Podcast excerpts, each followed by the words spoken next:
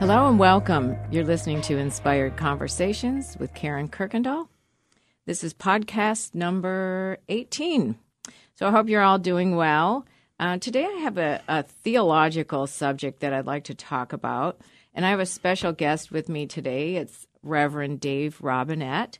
And you guys remember Dave from our live radio show, so welcome, Dave. It's great to be here. Thanks. It's good to see you again, Dave, finally. Yeah, it's been a long time. It has. Today's um, subject is deism versus traditional Christian theological thinking on hands off or hands on. And deism, I think, just in layman's terms, I think it means that someone would believe in a creator, a God, who does the creating but is a hands off God. Mm-hmm. And traditional Christian thinking is that God is a hands on God. So Right. we're doing uh, wax on, wax off. so Am I allowed to say that? I don't know if I can. I- I don't know. So anyway, the reason I was thinking about this is I ran into a couple people this last week, and they're very solid Christian church going people. They're in a place of discouragement. They don't really know how to feel. Is God a hands-on God or is he not? And and in reference to the uh, scripture in Jeremiah 29, and um, and maybe I'll I'll read that if you don't mind, and then have you kind of give us some help with Okay. this. Okay. This is Jeremiah 29, verse 10. It says, This is what the Lord says for Babylon I will come to see you and fulfill my gracious promise to you and bring you back to this place. And this is the part, Dave. And I'm quoting For I know the plans I have for you, declares the Lord plans to prosper you and not to harm you, plans to give you hope for a future. Then you will call upon me and come and pray to me, and I will listen to you. You will seek me and find me when you seek me with all your heart. I will be found by you, declares the Lord. That seems to indicate that he says, I know the plans I have for you. So that's mm-hmm. a hands on God. Sure. So, in times of discouragement, when someone maybe doesn't hear from God or feels that He's absent and says, Well, gosh, maybe I've gotten this wrong, and maybe they're thinking, not necessarily they're a deist, but more in that line. Yeah. What can you, Deism was a is an attempt to to to take the logic of a creator, and yet at the same time, the logic of we have daily issues that if we had a loving creator who was hands on, we wouldn't have those issues.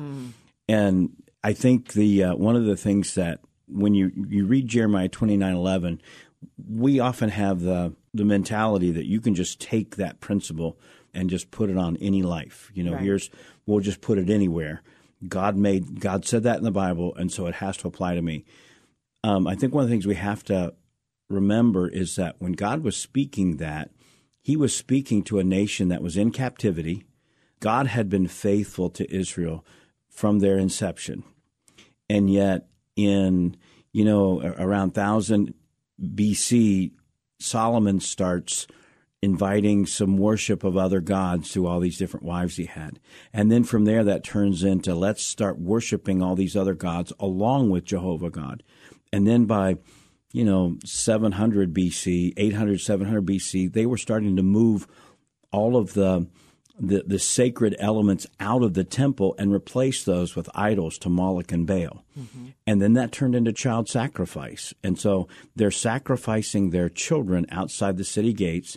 They're worshiping God in the temple uh, that was designated for God. They're worshiping other gods.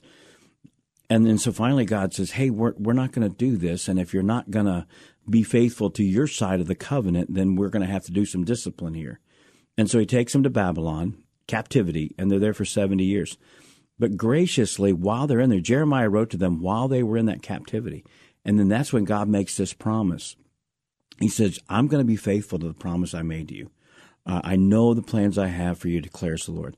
Plans to prosper you, not to harm you. Plans to give you hope and a future.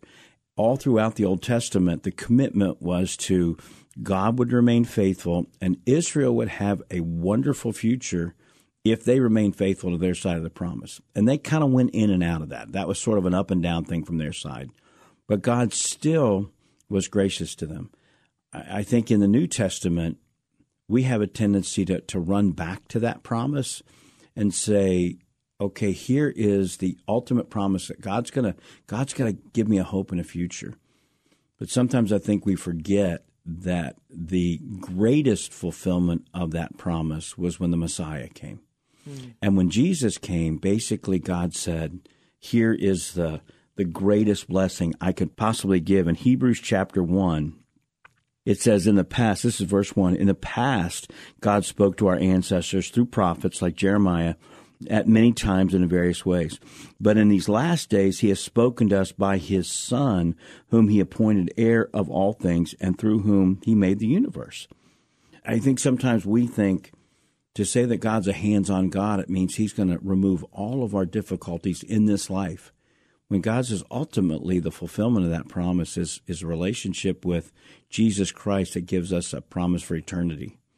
It says in the book of James that this life is just a vapor. It's so short, yet eternity is so long. And right. God says ultimately that's where the promise can be fulfilled.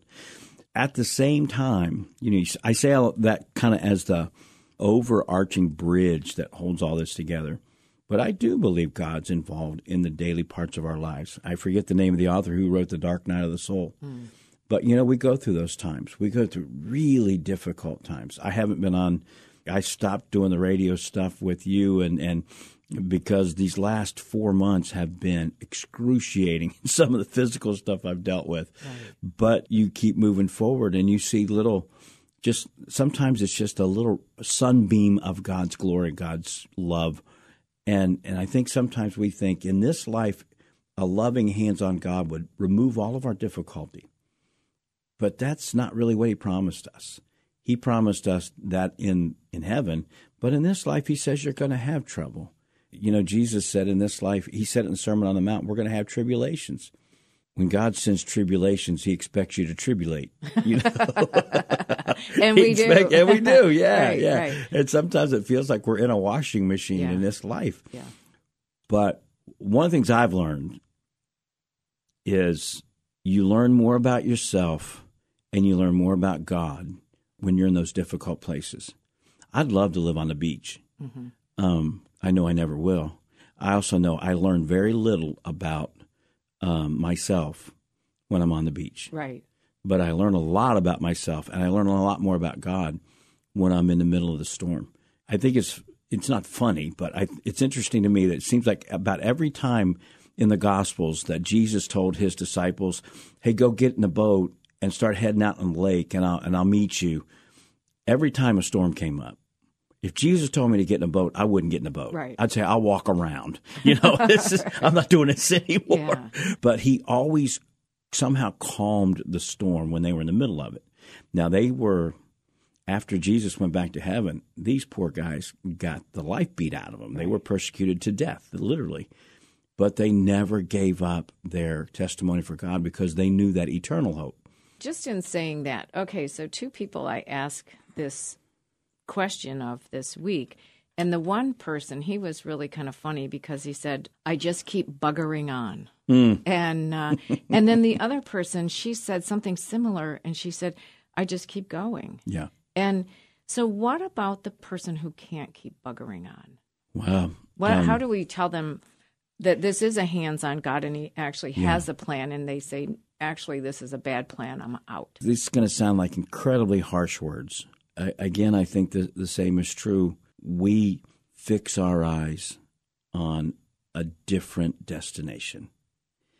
And if our destination is this life, the, the difficulties being eased in this life by a hands on God, even though He promised He would be with us always, He would never leave us, never forsake us I don't know what buggering actually means, but um, I think it, I'll Wikipedia that's a Winston, that when I get Yeah, it's Winston Churchill's. okay, he buggered yeah, on. He right, kept on exactly. going. Yeah. Um, I think I know what it means, but I think at the same time, I've got a, a little picture frame on my desk with five life lessons from Winston Churchill. Mm.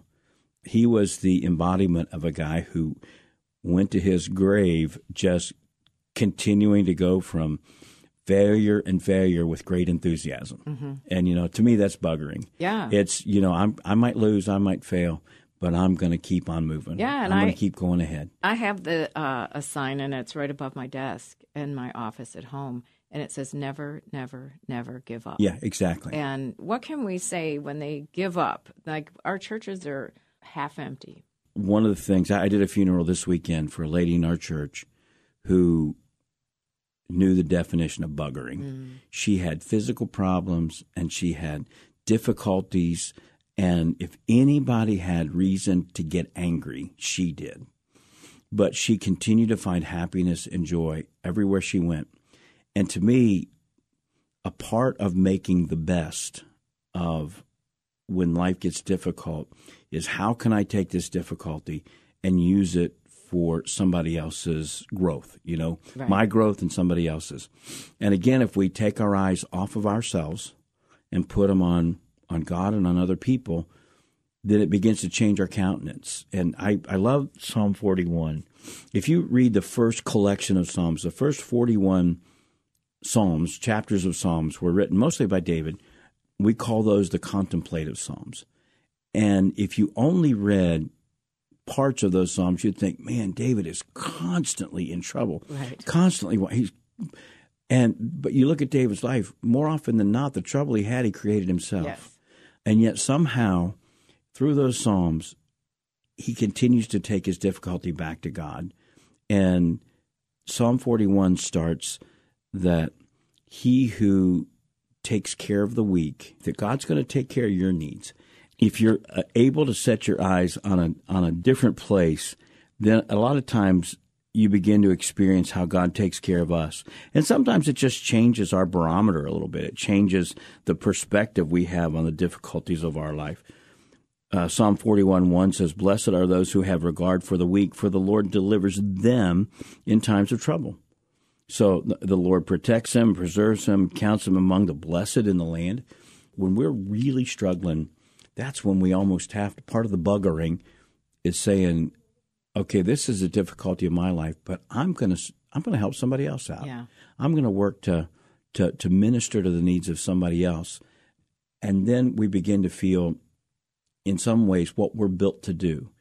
I think the other thing, a part of that is that part of the buggering is being in a community buggerers, right. right. other I think that's true. other Right. people who Yes. are trudging along too. Yeah. And we trudge together, Yeah. you know, And not we in a complaining way. Exactly. Right. No, in an uplifting way. There's Yeah. there's something about being with somebody who you know has the same kind of struggles you have, Yes. but they have a different countenance. Yeah. And sometimes that helps lift us up. Yeah.